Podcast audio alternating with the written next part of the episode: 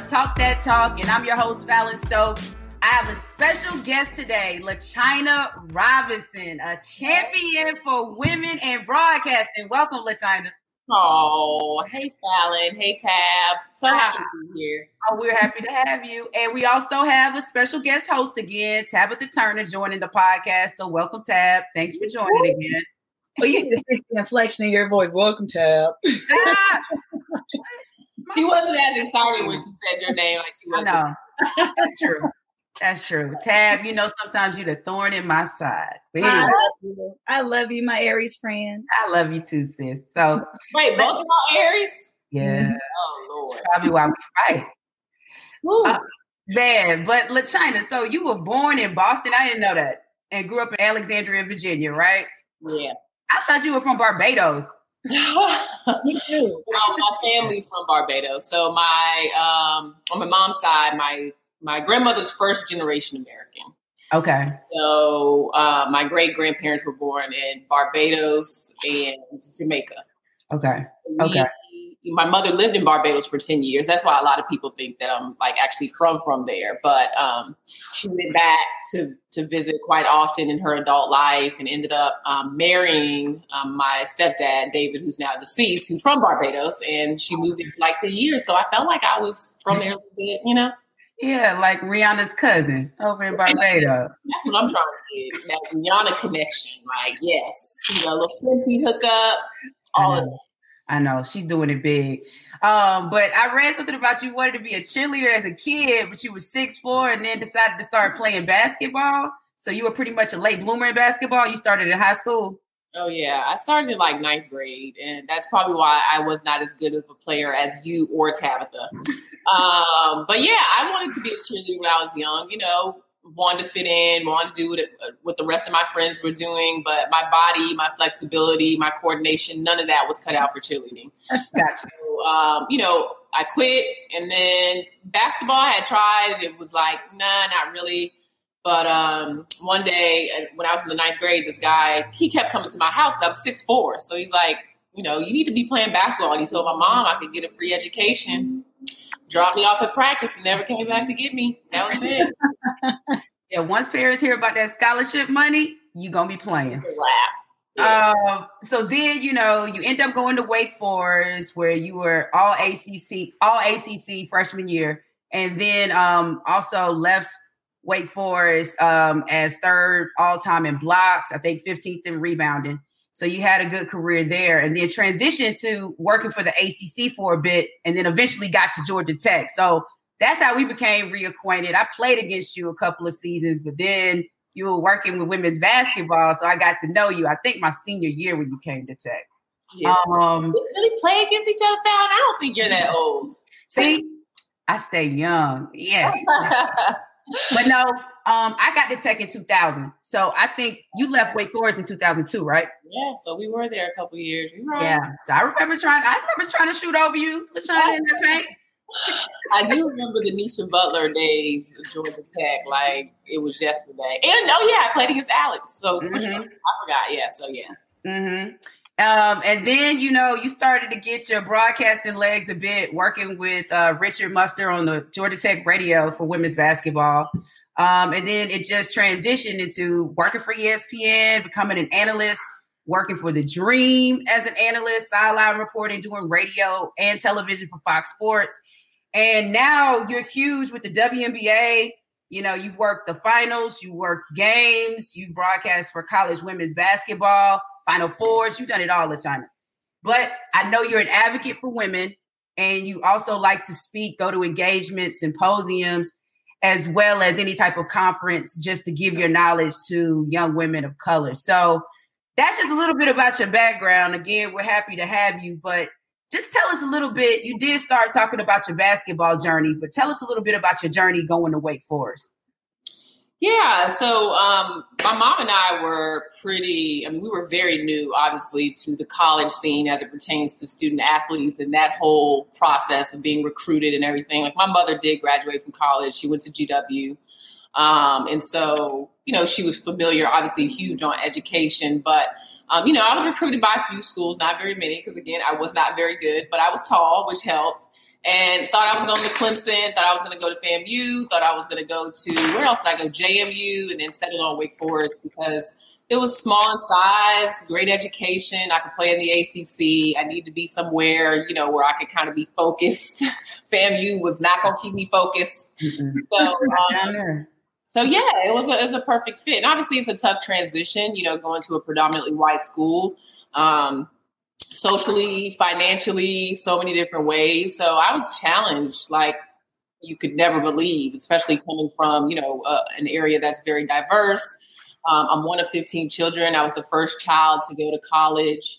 Um, and so, you know, it was it was a difficult adjustment, but it was a life changing experience. I think at Wake Forest, I realized that I could – um, you know, fit in with different spaces, communicate with different types of people. Obviously, you learned all the lessons through basketball, discipline, goal setting, all those things. And I never reached my potential on the court, and I had to just come to the realization that I loved to compete, but I did not love basketball, like playing it and that, I know it's weird to hear that, but like I wasn't one of those kids that was going to go out at midnight and, and shoot on my own. Like I'm gonna go to practice, I'm gonna do what I need to do, and then I'm gonna go paint my nails or do something else.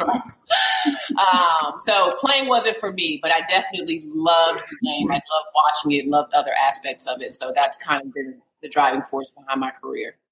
LaChina, I wish you would have told me that back in college because LaChina was my pip, and we'll get into this in a second, but she's one of my mentors. Um, she's one of my mentors at Georgia Tech, and that was one of my things. You know, I never really fully reached my my basketball potential on the court in college due to you know knee injuries and things like that. Um, but I also wasn't one of those people that were gonna go in at midnight and shoot the basketball and be as dedicated, which was on me.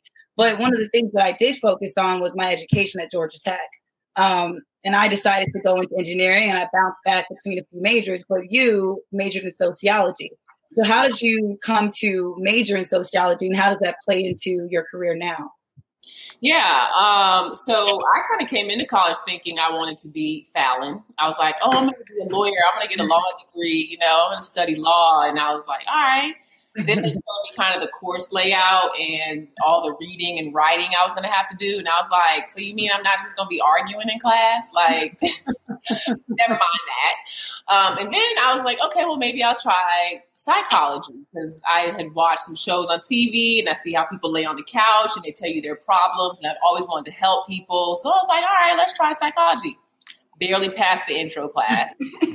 so then it was down to okay, let's see what kind of courses you're actually interested in. So I started looking at some of the titles, and I ran across one major that had um, the sociology of sport, death and dying, marriage and the family, social inequality, like all of these like subject matters that hit home with me, and it was a sociology major.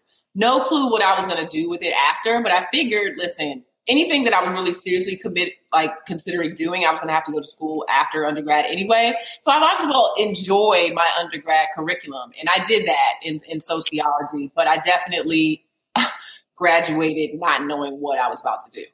Mm, I know how that can feel. Uh, going to Georgia Tech, honestly, I always did know I wanted to be a lawyer. I don't know why, but I knew because lawyers made a lot of money at the time when I was younger. And I just but thought it was a good job. with it because even after saw I mean, both of y'all. First of all, like the the the brilliance of an engineer and right. lawyer, like that's just incredible. Like what you guys have done and how you stuck with your discipline. Like Tab knew what she wanted to do. You knew what you wanted to do. I thought I knew, but once I found out all the work that y'all gonna have to do, I was like, I'm out. so, um, you know, that's that's that's awesome what both of you have done. Yeah, I'll say that hooping at tech and an engineering degree tab. That's that's a tough one. But I know this is a question that Tab he she wants to piggyback on too. Mm-hmm. So she did mention that she was your pip when you were at Tech. So just talk about a little bit like what that entail. How did that affect you and just helping the young women transitioning from high school, coming to college, and going through the ups and downs of college athletics? Just talk about that a little bit. Yeah, so my thought was when I graduated, I just wanted to stay close to the sport of basketball. That's all I knew. You know, I wanted to stay close to basketball, and administration looked like my first open door. Um, I had gotten an internship at the ACC, worked with some different schools in the conference, met Mary McElroy, and after my internship was oh, Mary. Yeah, shout out to Mary, who's now back now at the ACC. But Mary hired me um, to be the administrative assistant for recruiting for you know MaChelle Joseph, who was actually in her first year at that time at Georgia Tech.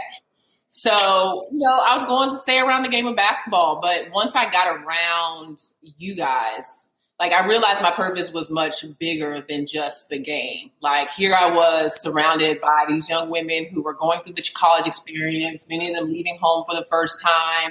Um, you know, that age between 17, 18 and 21, 22, those are shady years. And I just found this this real fulfillment in being there for you guys. Like whether it was things going on on the court, off the court. You know, I tried to stay away from practice, so if things happened over there, I could be a neutral voice for you when you came back. Um, but just all of the things that I knew that you you guys would need, not just as basketball players or as students, but as as women, as young Black women and that continues to be the anchor of what I do even today is like it yes it's basketball. Yes I may be doing a speaking engagement but at the end of the day I'm trying to open doors for more young black women. I'm trying to um, give them a visual of what is possible. I am still trying to you know mentor when I can um, through my program Rising Media Stars and just other ways. So I feel like you can have a career, but you really also need a purpose. And mm-hmm. no matter what the actual action is you're doing, the purpose that grounds you, that fulfills you, is the thing that will wake you up every day. And for me, it's been, you know, what can I do for women and what can I do for young women of color? Mm. And I can I can vouch for that because to this day, I mean, you were my pip when I came to Georgia Tech at 18. I'm 33 and you're still basically my sister mentor slash pip like you're still helping because in college i mean you would mentor me on uh, man problems with the ex the ex in college basketball issues. There used to be issues with like classes and sticking with my major at tech because the the whole theme of tech is to get out especially if you're an engineering major because it's just that hard. And then going through my career as an engineer and a broadcaster you've been along that same line. Like me and Fallon both started with radio at Georgia Tech and then moved on ACC. And, you know, I, I, had so much fun and I learned so much with the dream being the sideline reporter for two years with you and Bob. And even to this day, you know, we met for tacos a couple months ago and you were giving me some advice on relationship stuff. So to this very day, LaChina continues to mentor through her program and individually as like my big sister and my friend. So thank you for that. Um, you have no idea what it means, but I just wanted to slip that in there. Oh, thanks, Tab. Well, to be honest with you, that's the most important work that I do work, right? Like my hope is that whatever we all go through as individuals that we can use to reach back and help someone else. Like everything you've been through i've been through something similar to some degree you know what i mean? So when you reach those moments and i've been at those points in my life where i didn't know what to do or thought i was at my breaking point or i was depressed or you know had a career situation happening and there's nothing like sitting down with someone who genuinely cares and can say listen you're going to make it through this because i've definitely needed that. So you know, it's like seeing you grow tab and, and just being able to be a very close part of your journey is is honestly one of the best parts of my career, if you say. Oh, that's so sweet. And on my podcast, look at it. no, but LaChina, you just like exude this confidence. You always had this swag since I've known you of just being confident, beautiful, six four, and just, you know, really being confident and loving yourself. So just tell us like how has that taught you or did you always have this swag or is it something that you've grown to have as you've grown in adulthood? Well, first of all, no one has ever mentioned the word swag in the same sentence with my name, so I do that. um, I don't feel that way, you know. Like I feel super clumsy, like I'm silly. I'm very, you know, um, you know, I, I, don't know. It's great to hear that that's what people see, but I don't always feel that way. Um, I will say that I think the confidence that I have professionally definitely comes from just repetition and um, you know the work that goes into preparation. You know, my my my thing is always that preparation builds confidence. And anytime mm-hmm. I have done my due diligence, done my work, whether it be on myself, doing work, um, you know, self care, being intentional about my growth, or it's the work and studying for a game and getting ready for, you know, a matchup or whatever. Like preparation is confidence. You can walk into any situation when you've built the foundation and you've done the work and feel good about, you know, who you are. But finding my voice is still something I'm doing. Like, I'll be honest with mm-hmm. y'all. You know, I, I probably felt five years ago, 10 years ago, 15 years ago that I knew who I was and I knew everything. I'm finding a new layer of myself every day. Um, I am finding things I love about myself every day. I'm finding things about myself that I need to work on every day. So um, to me, it's a it's a process of evolution that just never really ends. But I am enjoying it, and that's the that's the biggest part. Is there going to be mistakes, missteps, all of those things, but the confidence comes in knowing that you're on the right path. And for me, that's you know grounded in my faith and God, knowing that whether things work out for my good or it's a bad day, that I'm where I'm supposed to be. And so while I appreciate that, it's still very much a journey for, for me. that topic of self care has been kind of resonating with women and Black women, especially um, during these days. So when you say self care, what types of things are, are you referring to? Like, is it spa day? Is it going to get your nails? Like, what, what kind of self care um, things do you do? And what do you suggest for when those moments come when we're feeling overwhelmed? What we should do and how we should feel and who we should reach out to? Yeah, that's a good question, Tab. I mean, what I'm finding is self care is a full time job. um, you know, and, and I would suggest everything from therapy to, I mean, for me, it's like I like to go get a two hour massage every once in a while. But self care is also what you do with your mind. It's daily forgiveness. It's replenishing yourself, like um, you know, allowing yourself to forget about mistakes or past hurts. It's like actually doing that work every day. It's reminding yourself that um, you know you're capable. And you know whether that's affirmations or I, I, like to meditate i've started to do more meditating. I have an app actually that i use that i really like. It's called the shine app. And it does cost money. I can't remember how much i paid for it but it's a it's an excellent app that is like especially for women it's curated for for a very diverse group of women. And so i can wake up and listen to an eight or seven minute meditation that's about um, what, what, was the one that I just listened to? I want to say it was about oh empathy, self empathy, mm. like how we empathize for everyone else, but we often don't have that same empathy for ourselves. Um, you know, self care can be making sure you're taking vacations like you're supposed to. It can be, you know, whatever it is you like to do. For me, it was going to church. I really miss going to church, and that's a piece of my self care that you know, with the with the COVID times, I haven't been able to to do. And so, it's there's multiple layers um, when it comes to how to take care of yourself, and you may find different ways every day, every week that you're like, okay, I need to add this. You know, um, I need to get my prayer closet because that's mm-hmm. self care for me too. um, so yeah, and it's also setting boundaries is a form of self care. Saying no. Um, you know, making sure you're keeping healthy relationships around you. So it, it's it's very it's multi layered, and I guess my advice would just be don't be afraid to try new forms of self care, but definitely making sure that every day you're working on it because you wake up one day and it can smack you in the face and you'll be in a hole that you can't get out of. And I've been there.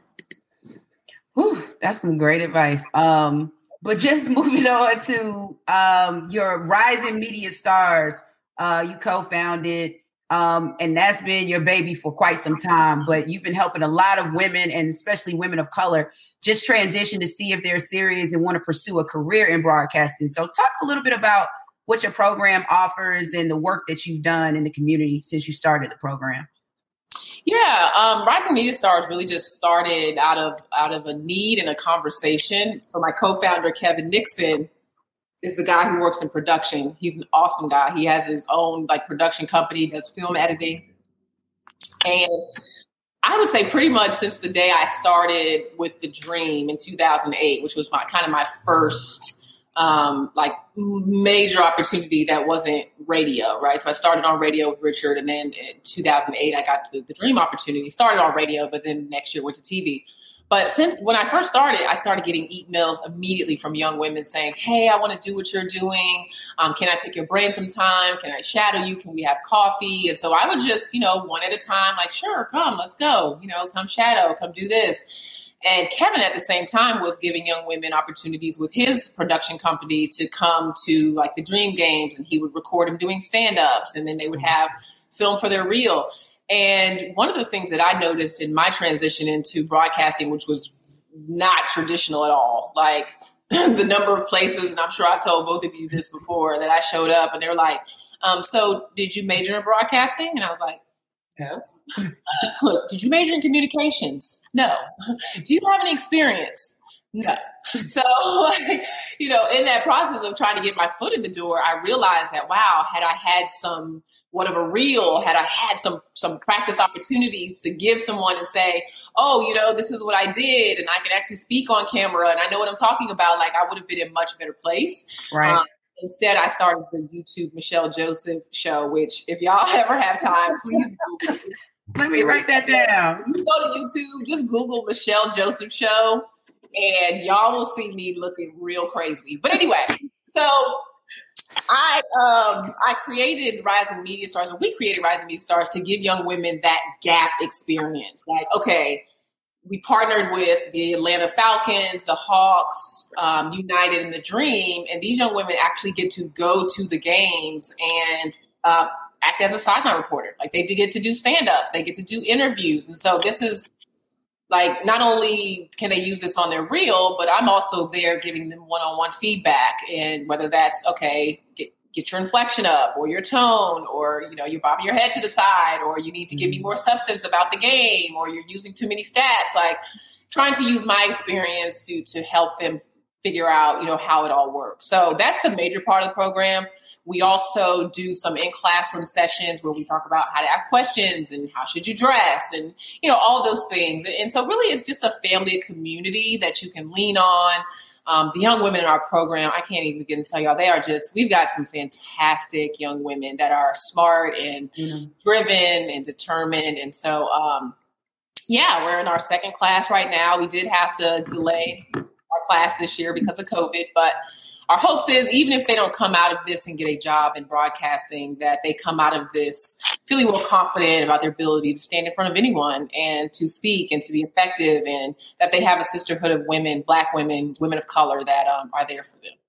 And I remember um, during one of that that last season with the Dream that we both were with them, Zora was actually one of your um, Rising Media Stars students, and she went on to be with the Bucks as their sideline reporter and does an amazing job with them. But I just remember at the same time that you're giving Zora advice, in between my hits, you like, you need to think that you need to give me I got it. I know. I, I, I felt so bad for you and Angel because I swear, like you know, I mean, it's just innate in me. Like you know, I watch you guys and I want you to be better, or you know, whatever you're doing. So like, I'm watching you like afterwards, like, don't forget to do this. You know, so I'm so sorry. That was like. No, no, but that's that's the kind of stuff that we need because it's going to be hard. Um, and Fallon, we know this too. This is a hard industry to be in and to get into. And with rising media stars, there is an age cutoff, um, which it needs to be. But for someone like like me, who's in their 30s and switching careers and is exploring this option without a communications degree, and this applies to both me and Fallon as well, because Fallon being an attorney, she got into broadcasting. Me being an engineer, got into broadcasting. But it's so hard without that communication degree, like you said, to get in. So, what advice do you give older women um, when it comes to trying to break into this career, and what how should they start? Yeah. Well, first, let me just say this: Rising Media Stars only has a has a minimum age limit, so you have to be. Wow.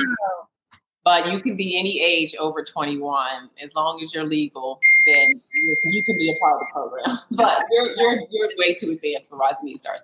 So uh, what I would say is it's really about consistent networking and consistent like pounding down the doors. So like once you get a contact of any of any kind that could get you whether it's ACC network or some Fox regional station or whatever, like have those list of people and it's like clockwork. Like every, you know, month every two months, every three months, whatever you know it is, or whatever you have to do to kind of stay top of mind. Because broadcasting is weird. Where if like someone may say in March, oh gosh, yeah, Tab, like I really want to want to bring her in and make sure you know when our season's over, we have her at the top of our list. If the season's over in September and they've gotten four, five more reels since then, they mm-hmm. forgot about Tab, right?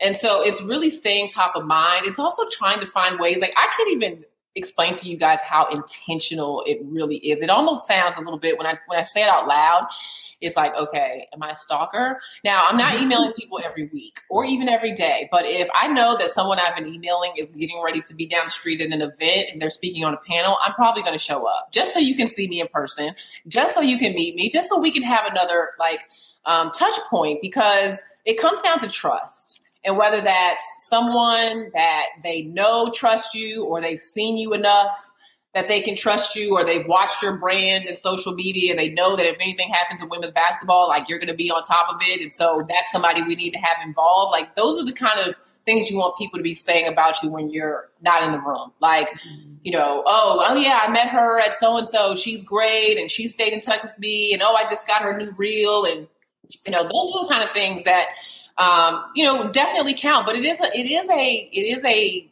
especially for black women, it's very different. Let me just say that. It's very, very different for black women. It's hard to get opportunities it's hard to make those network connections, especially because it's mostly white men in positions that are hiring. And there's no place for us to really interact with white men, to be honest, because we're not in their friend circles. We're not, you know, on their short list. We're not their old boss's, mm-hmm. you know, niece because their boss wasn't black. So, right. um, it, you know, it's a it's a it's a chain of events. But it, it, again, it just comes back really to a tenacity and yeah, I spent two years of people telling me there's no way you're ever going to be on television anytime soon because you don't even have experience. You've never done this. But when you work on your craft, okay, when I tell you I was on my couch with my phone practicing my stand ups and sending them to random people and telling them to tell me if I sound too, you know, high pitched or, you know, do I look nervous or, you know, like just those, the practice that goes into it. Like it, it's a, it's a grind it is. And I could I would love to say everyone's path is the same, but it's not.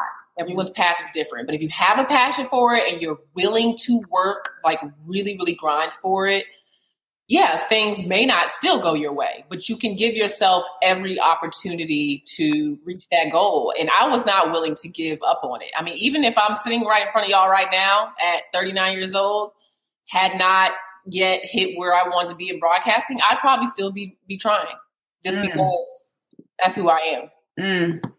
Now that's keeping it real, and I think that's great advice for broadcasting and just in life. Like if you are really passionate about anything, it's about the grind and the work. And um, you're right, black women. We're gonna talk about that a little bit later too. But just in general, like we have to be so much more creative to get our foot in the door for a lot of things, just to be in the conversation uh, for jobs or positions. So I think that's key that you just said that. But moving on, like about the WNBA this season. So we're in a pandemic. It's a bubble. It's it's it's craziness, madness. But they still had a season, which I think was fantastic. We needed sports this summer. I think I needed it. Um, but it was a, a, a decision to go and play, but playing for social injustice and using that platform to send a positive message. So you know, you had um, WNBA teams, players taking a stance. You know, wearing fallen uh, women of either police brutality or racial injustice on the back of jerseys. You had Black Lives Matter on the court.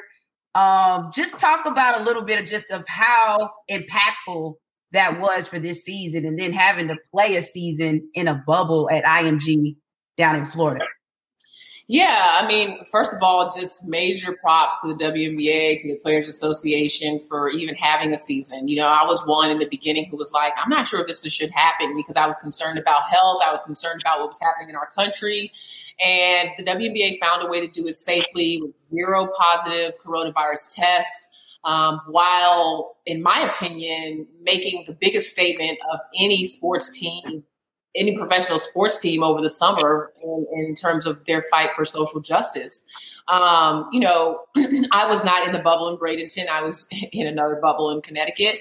But um, you know, from what the conversations I've had with players and people that were there, like it was it was tough. If you can imagine, like being in this place where you can't go anywhere, your family is at home, possibly dealing with COVID, whether that's one family member moved, removed or a friend or something that's happening. um, the fear that just took over our nation around this pandemic. And then we had the racial pandemic that was mm-hmm. taking place at the same time. And whether it was Jacob Blake shooting or Breonna Taylor, just feeling like there's nothing you can physically do, not even wrap your arms around your father or your sister or your brother to say everything's okay. And so I, I, I don't know how mentally the players and everyone sur- survived that time because I was challenged and I was not even there. Um, so just um, you know, major shout out for for what they did and got, getting everything done. But Fallon, you know, to me, the WNBA is eighty percent Black women, and mm-hmm. If anyone was most affected by everything that happened, it has happened really in 2020. It's been the Black woman. Going back to, um, you know, when the pandemic started. It was like, okay, you know, black people are most vulnerable to this disease, and we're the ones that don't have the proper health care. And, you know, the mothers and the sisters were often the take the caretakers for, for mm. family members who may fall ill. Um, and then on, on the racial side of things, there's not a better voice for social justice than the black woman because we're disrespected, we're forgotten, we are voiceless, we are paid less, we are valued less. Like at every level, we are considered less in this country. And so it is nothing for the police to storm in and kill Breonna Taylor, and no one's organizing for us. No one's protesting for us. And the WNBA was honestly one of the first groups to be like, no, like Breonna Taylor. Yes, we are glad that you know things started moving for George Floyd, but Breonna Taylor still needs justice, and we're not even talking about her. Like we don't right. need to talk about. So I was just impressed by the education of these women. Like a lot of people don't even know that they were meeting with the families of victims. Like they met with Michelle Cusseaux's mom and um, you know, Breonna Taylor's mother, and they were meeting with Stacey Abrams and elected officials outside the bubble. Like they were doing the work. Like they know their stuff. And whether it was Reverend Warnock and, and meeting with him and, and really keeping a pulse on what's happening here in Georgia, I'm just amazed with what they were able to do around social justice and how they fearlessly raised awareness. Because as you guys know, everyone could just dismiss black women. We could just forget about Breonna Taylor. We could forget about the WNBA. But these women, every opportunity they had, made sure that uh, that wasn't going to happen. And um, I, I, just have probably never been as proud of this league as I was this summer. And and Fallon, um, she brought up um, the whole Raphael Warnock, Reverend Warnock, and how that played a role in the WNBA. And going back to the Atlanta Dream, um, Kelly Loeffler, one of the co-owners of the Atlanta Dream. She used to employ both of us. I really just want to know your feelings on the entire situation because just a little bit of background: Kelly Loeffler, senator for Georgia, um, she's a Republican, Trump supporter, and she really didn't believe in the Black Lives Matter movement. She still doesn't, um, but she's a co-owner of a WNBA team who's predominantly Black here in Atlanta. So your feelings now that we no longer work for the Dream anymore what are some of your feelings on that situation and the players asking for her to sell her ownership and the team, and even the players wearing the the Warnock t-shirts in the bubble? Mm-hmm. Yeah, I was disgusted by Kelly Loeffler's comments, and I still am. Like honestly, every time I see her, I'm like physically sick.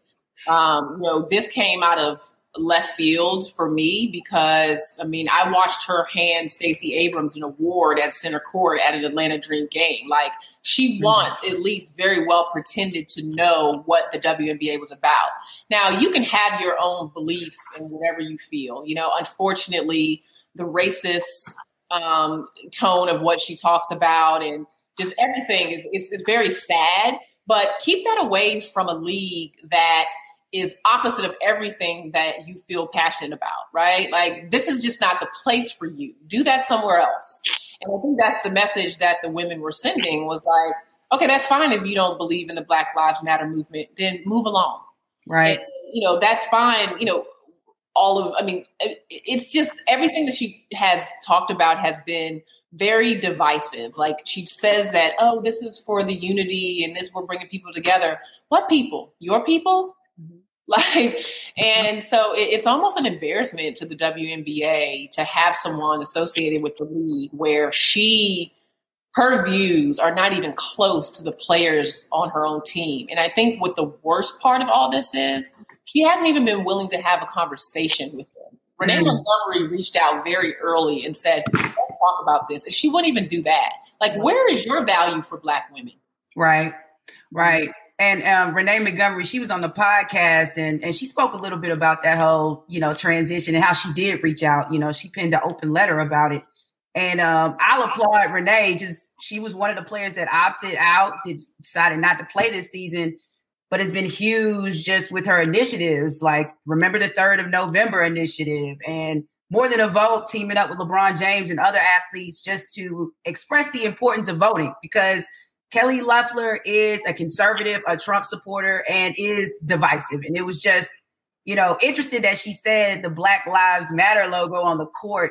It made the WNBA look divisive and not united, which was crazy to me. Um, but I, I just applaud what the league did because, if anything, the WNBA has always been about supporting any group that is not treated right in this country. They're 100% down. That's what's amazing compared to any other professional sport. They were all in on this one. And I think that's what made their message so powerful during this movement and during this pandemic. So yeah, they're so they're all yeah. marginalized. Yes. They're black, they're women, you know, many of them identify as LGBTQ plus. You know, right. there's a, there's a, so many layers up of how these women are marginalized, so they know how it feels to be left out and forgotten. And um, yeah, it's it's it's dope what they've done. Yeah.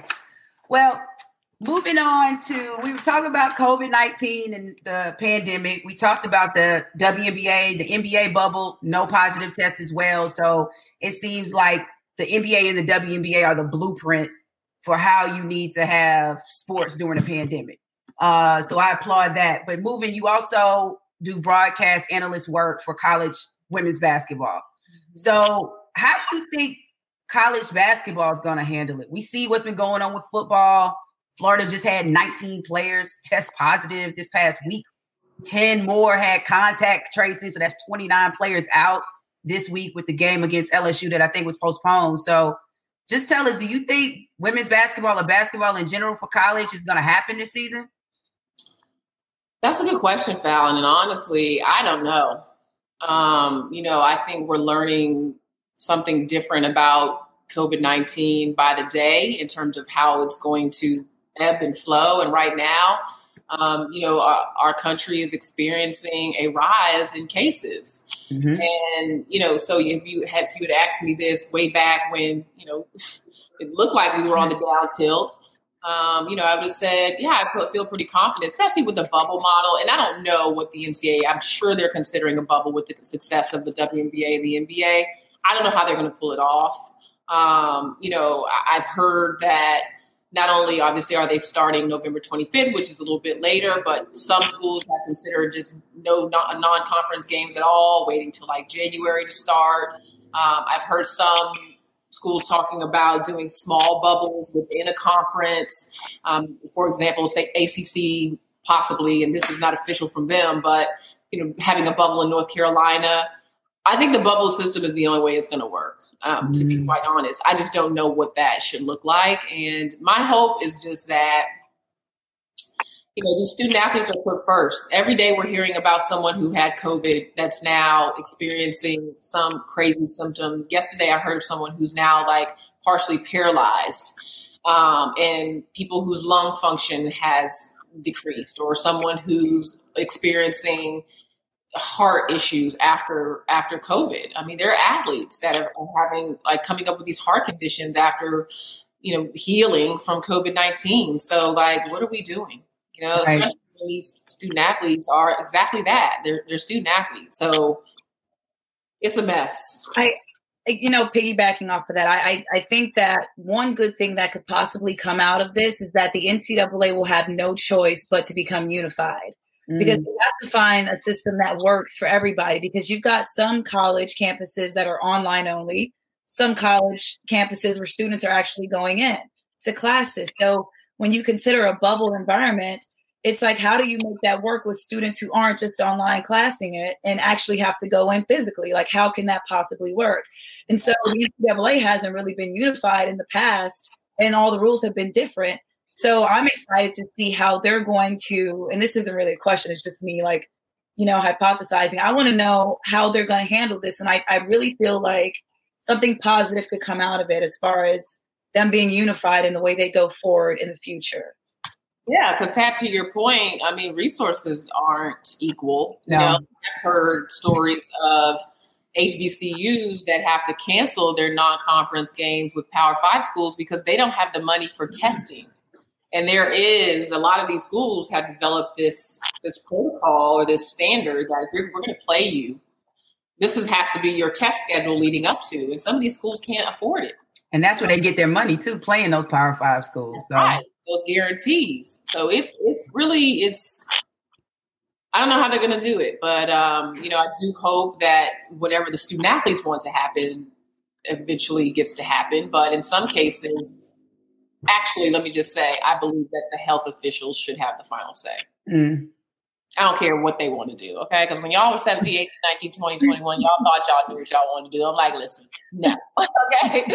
Someone's got a, a, uh, uh, medical officials with a pandemic have to step in and make the right choice. Right. I mean, I know my mom probably would have pulled me. I remember when it was like a meningitis scare when I was in college. You gonna go get tested now? I was like, whoa. Yeah. Okay. So I can't even imagine being a college athlete during this pandemic. It, yeah, it's crazy. Y'all would have been out. Okay. No, Cora, Cora would have said, "Stay there." Cora, Wayne, uh, uh y'all, all of y'all would have been out. so. Oh man, so uh, women of color in broadcasting. So you're a woman of color. You know, it was a time probably. I know growing up in the '90s or just growing not in the '90s, well, kind of yeah, '80s, '90s. I, I forget how old I am sometimes, but you know, just growing up in Atlanta, let me say that. I remember hearing Robin Roberts on V103, then you see her on 11 Alive. Then next thing you know, she's with ESPN. You like, what, where did this even transition? But she was one of the focal points of watching football. You know, you would see Pam Oliver on the sideline or Lisa Salters with the NBA or other sports. Um, and Cheryl Miller, who I forgot about, who was huge. I mean, she used to broadcast NBA games. And I'm like, yo, what happened to Cheryl Miller? You don't see her much anymore doing it. But, you know, it's been a time. Those were the four main ones I remember growing up just seeing on television. And now you have the likes of Maria Taylor, you know, Kara Lawson before she took the Duke job recently. Um, Jemele Hill, Cari Champion, Taylor Rooks, Sage Steele, just to name a few, and yourself. So you know, tell us about this transition and how, you know, more women of color are now you're seeing them in broadcasting. They're getting opportunities. Yeah, I mean, I think it's a number of things. Um, I think there is mo- there are more black men and women in decision making positions than there were 15, 20 years ago. So that has helped. We still are nowhere near where we need to be. Um, but I think that's been something that's helped. I also think the athlete relationships with a lot of Black women has been a trend that has has really, um, to me, taken off. Especially when you think about someone like Taylor Taylor Rooks, for example, who can get an interview with just about anyone. Um, the relationship development and just that kind of, I guess, different cultural dynamic that exists with a lot of um, you know, black women and black athletes has become very apparent because as you guys know, these days it's not just about sports, it's about culture, it's about hip hop. It's like mm-hmm. the intersection of so many things that black women are truly experts in, right? This is not something we have to study. This is who we are. Mm-hmm. Um, but it, it, still is is not where it needs to be. You know, I, I major shout out to all of those women because let me tell you, it's hard. Like it is really hard to be the only black face in front of the camera and sometimes behind the camera on your whole project, right? Mm-hmm. Um, and that's why I think you see women like Jemele Hill and Cari taking control of, um, you know, their own brand and creating their own product. And that's another piece of advice that I would give. You know, like we've talked about, you know, what what should you do if you're in late in your career, you're trying to get in broadcasting like start creating your own stuff like this. Like this is great. Like this is awesome. Like allow people to become a fan of you and your work and what you do and what you're passionate about. Allow people to get to know you. We're not living in a time anymore where you have to wait for someone to call you for someone mm-hmm. to see your face or hear your opinion. Now we have social media where whatever you have an opinion on you can put it out there like on your own. And um, you know, I think that's how a lot of Black women have also fought, gotten on the radar as they've created and curated their own um, their own content. And, you know, numbers don't lie. You They know, don't. people want to hear from them. People want to hear their voices. Athletes want to be on their shows. And so, um, you know, it, it's it's definitely shifting. And those women, it, it- you can't even. I can't even imagine what someone like Robert Roberts or Lisa Salters um, has had to go through to get to where they are because it's it's harder than you can imagine. I mean, Right. the um, the racial undertones and and just it's a lot. It's a lot. Mm. So China, that was my next question to you was how do you navigate um, in a situation like this? So, and this is part of the question where I'm asking for advice, but I'm also asking for advice for me as well as the audience. When it comes to creating your own content, how do you manage to stay focused and focus on your brand and not get distracted? But for somebody like me who likes to do different things, like I like to build stuff, I love animals, I love sports how do you go about navigating that path of putting out the content that you want but still streamlining streamlining it so that it has a purpose and a focus like staying on track. And i'll give you an example like for right now with broadcasting and sports of course i love sports. I want to stay with it but i'm also an engineer and i want to start my own construction company and building things.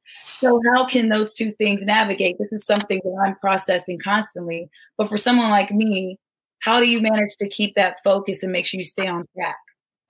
Yeah, I mean, what I love about our, you know, well, my generation, y'all's generation, is that you know our parents were one that said, you know, you get a job, you get a good job with good benefits, and you go to work every day. Mhm. And we're coming up at a time where you don't just have to have one job, but you can have multiple streams of income. You can be interested in a number of things, and you can be an expert in, you know, speaking and broadcasting and building or whatever it else, whatever it is that you want to do. But in terms of how to execute it, I do think it's important to become an expert at one thing. Like whatever that one thing is, become an expert at that one thing because what that does is it anchors your finances. Um, it then is one place that you can always come to, fall back on. Um, something that you know you kind of can build your brand around. And to me, all other other opportunities come. So I'll give you an example. Like you know, like Fallon mentioned, I, I love speaking, and you know, there's a lot of other work that I, I love to do, whether that's you know keynotes or panels or whatever. But it started with becoming an expert in broadcasting and really anchoring myself in that one space because I do believe in the um, you know jack of all trades, master of none. But I believe you just have to be a master of one. And because in the climate of what we're seeing happening with jobs, and sometimes they're available, sometimes they're not, you know, definitely flaky out here in the broadcasting world in terms of your longevity. So always having something that anchors you that you know you can do, can go back to, and maybe it is broadcasting, but just making sure that um, you have that thing. And what I will say, Tab, is that you know having a pulse on what it is that's driving you at the moment. Like I can't say to you, Tab, you need to spend this many number of hours doing engineering and then spend this many of hours doing broadcasting. Your drive and what you're just drawn to is going to tell you where you need to be. Period. Like I used to wake up and could not wait to watch a game or watch an interview back, or I could not wait to send an email out to that next person. It was just natural. Now, yes, some of the things you have to remind yourself and push yourself to do, but if you really, really want to do it, then you will. And Mm. that's that's really that's really how I feel about it. Um, you know, but I, I do think that you can juggle all of those things. But I do I am a firm believer in while while you're doing be- becoming a chef or learning how to, you know, a driving instructor or whatever, you should always have that one thing that you consider home, um, where you can make the money to stay st- stable um, while you're chasing your other pursuits. Mm. That's just my philosophy. You just affirmed what I was thinking. so Wow, yeah. That's some great advice. That's key. So, LaChina, I always like to end the show with the talk that talk questions, the triple T Q. So, I'm gonna ask you three questions, and you just give me off the top of your head your response. So, what advice would you give to aspiring broadcast analysts? Advice that I would give to an aspiring broadcast analyst is be your authentic self. Um, that's the only skin you're you're ever going to be comfortable in. Mm. Yeah, that's that's true. That's good advice. you gotta be you gotta be comfortable in your own skin. So, what effect do you hope rising media stars will have on women of color? I hope we see more women of color in television, in broadcasting, in news, you know, sports broadcasting, whatever it may be. Um, you know, I think it's important right now for us to just really celebrate and see Black women everywhere. Like we've opportunities, we've earned it, and unfortunately, we've been slighted and cheated. And so, I, I'm just all about bringing up that next generation of women who love themselves, who are confident, that have a sisterhood, that take pride in being a black woman. That when somebody says, "Are you wearing your hair like that on air?" they say yes, yes. keep it moving. and so. I'm, I'm excited about about that. That's what gets me up every day and gets me thinking about rising media stars. Is the impact that those women will then have on the world when someone turns on television. They're like, you know what, black women are dope. Because uh, we are. Exactly. We are. Yes. Yeah. And what is the legacy you want to leave for future generations? The legacy that um, you know I want to leave is that I'm just an average girl that worked really hard. You know, like when you look at my resume, you're not going to see any NCAA tournament appearances. You're not going to see any gold medals, no championships. Um, you know, I come from a family of 15. My dad didn't even graduate from high school. Um, you know, it, it, it, my story is not one that you're going to pick out in a book and say, okay, she's going to make it. But whatever your story is, if you embrace it and you work hard enough, then you can get to where you want to be. And you know, that's my hope that my legacy is is that um, the average girl can make it too. Um, you know, and, and sometimes when we look out in the world, you say, okay, well, I don't know if I could be this person because they had that or they accomplished that. Um, you know, I, I I pinch myself sometimes when I say I'm sitting next to Rebecca Lobo and she's a Hall of Famer. Like, how did I get here? yeah, um, and it's definitely just God's favor. First and foremost, let me. I can't say that enough because every door that's ever been open for for me in broadcasting has been him. Definitely not me because I've had to look up sometime and be like, "Oh, you did that." so you know, I just I just hope that my my legacy is of someone of faith who is just an everyday girl that worked hard. Mm. I think that's so key because um, you're right. You don't see people like you every day in broadcasting. It's usually the ones who are Hall of Famers or just players who are in broadcasting for sports are the ones who played a long time. So it's refreshing. Or those, broad, or those broadcast majors that we didn't end up. yeah, communications. I was like, nah. Right, I'm like, I have nothing on the checklist, but still making, even without all of that. Like that's that's what I hope the legacy is. Ah, that's awesome. Well, I am so happy you were able to come on the show. Um, you know, I asked you, you accepted. I was like, great, I got LaChina yeah, I was trying to save you for a special day, LaChina. But um, I'm so happy you could join us, and it was great to reminisce and just talk about some things and catch up. But we always are. I always love having you or talking with you. You always give some fantastic advice, and you've been a big sister to me too, just since Ben Hill days. You probably forgot about that. I was gonna say, I thought you should get on me were going to bring up Ben Hill. I should have bought a little team picture on here so everyone could see it. But man, let me oh, okay. I will tell this story. But LaChina Robinson was like Coach Robinson. And me and Alex Stewart, we were still kind of young, maybe 22, 23, but LaChina's only a year older, so it's not like she was old. And um, no. she's like, we gonna get the team together. We gotta win Ben Hill League. And I'm like, man, okay, I'll play in this little league. So, but it was always the best league to play in. You would have women who played overseas, played in WNBA, they would come hoop. Yeah. So we had this team. And I remember one year we lost, and I couldn't believe we lost. They cheated us. The rest were always horrible. But LaChina's like, we're gonna come back this last year and get this championship. And she was on this tab. We had practice. we like practice. I'm just gonna go in there and just shoot. You know what I'm saying? I'm going to score. That's all I know how to do. But we won that championship thanks to LaChina's guidance. We finally got that trophy for Ben Hill League. Listen, I one thing about me is I am super competitive. Like, right. period. Like, whatever I'm doing, I definitely would have win. But Fallon, shout out to you because Danielle was really a huge pickup for us. My cousin. We yeah. Danielle, mm-hmm. wherever you are, Fallon's cousin, like, don't don't sleep on that acquisition either. That definitely helped to put us over the top. But yeah. those were the days. If they would have never stole my car from Ben Hill, I would probably be still playing in the league. So you got your voice though? Honey, oh, Ben Hill. They took ben my real. and get in the car, stole it. I had laundry in there. I had oh girl, it was, it was Don't you yeah. talk about Ben Hill League like that, which I was playing. No, but uh yeah, it's not the safest. But but it's fun. But it's fun. That league was fantastic. Well, I don't know if it's still going. going to South Carolina. I saw that. I remember Sherry. I saw that on IG, and I was oh, like, I don't know this person. Sherry, you got a baby going to college? Oh, that's crazy. She and she's good. Tanaya, yeah, she's one of the top recruits. Like legit.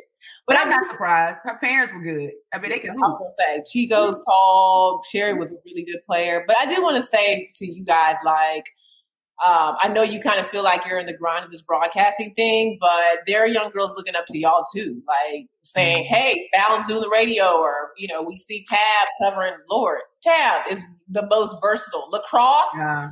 like, like seriously, like legit. What you guys are doing is is great, and the way you continue to go after your dreams, whether it's there or engineering or law. Like y'all are y'all are so dope, and I'm so proud of both of you and everything you're doing. And um, you know, I'm here if you can if you ever need help or need anything. Ah, so, appreciate that. I appreciate it. Thank you. And mm-hmm. yeah, you're definitely seriously dope because you combined your attorney stuff that you do on TV with court TV, and you still do that. So we didn't mention that, but Fallon has already merged those two, and I'm very proud of you as well. So Yes, Alan. It's a grind. I'm trying to get in where I can fit in. That's all you can do. I love it. I need to check out some of those court TV clips. I need yeah, to. sometimes they can be interesting. It'll be some crazies on there with me, and I'm like, mm. you know, you want you want to go hard. They want you to go hard sometimes, uh, but it just depends on the climate because you don't want to look too crazy on national TV. I don't realize how many people watch court TV. You know, since oh, it came back, they watch yeah. it. It's a huge following. Those cases are crazy. Mm-hmm. That's awesome. That's dope, man. I need to check you out. well, again, LaChina, thanks for joining the show, and we'll have you back anytime. Tab, you know you're always welcome. Thanks again for co-hosting with me. Of course, guys. All right. Happy Saturday. Happy Saturday. See y'all later. All right. Well, that's episode 15 of Talk That Talk with Fallon Stokes, your host. You know, we coming back with the trend. It's been about a week. We took a week off, but this is episode 15. So I hope you enjoy this interview we had with LaChina Robinson and co-host this week, special co-host Tabitha Turner. But we want to continue the trend like we do every week. And I'm always shouting out a black business. This week, the black business I'm shouting out is Dream Catchers ENT. It's a duo with Sabrina and Gary. They're photographers. They specialize in photography.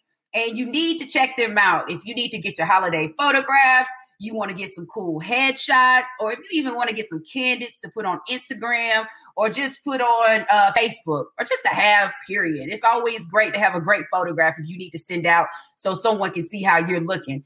But this duo, they did a great job. I had a photo shoot this past week where they did some candid, some headshots, and some shots that I'll be putting out for the podcast and just for myself in general.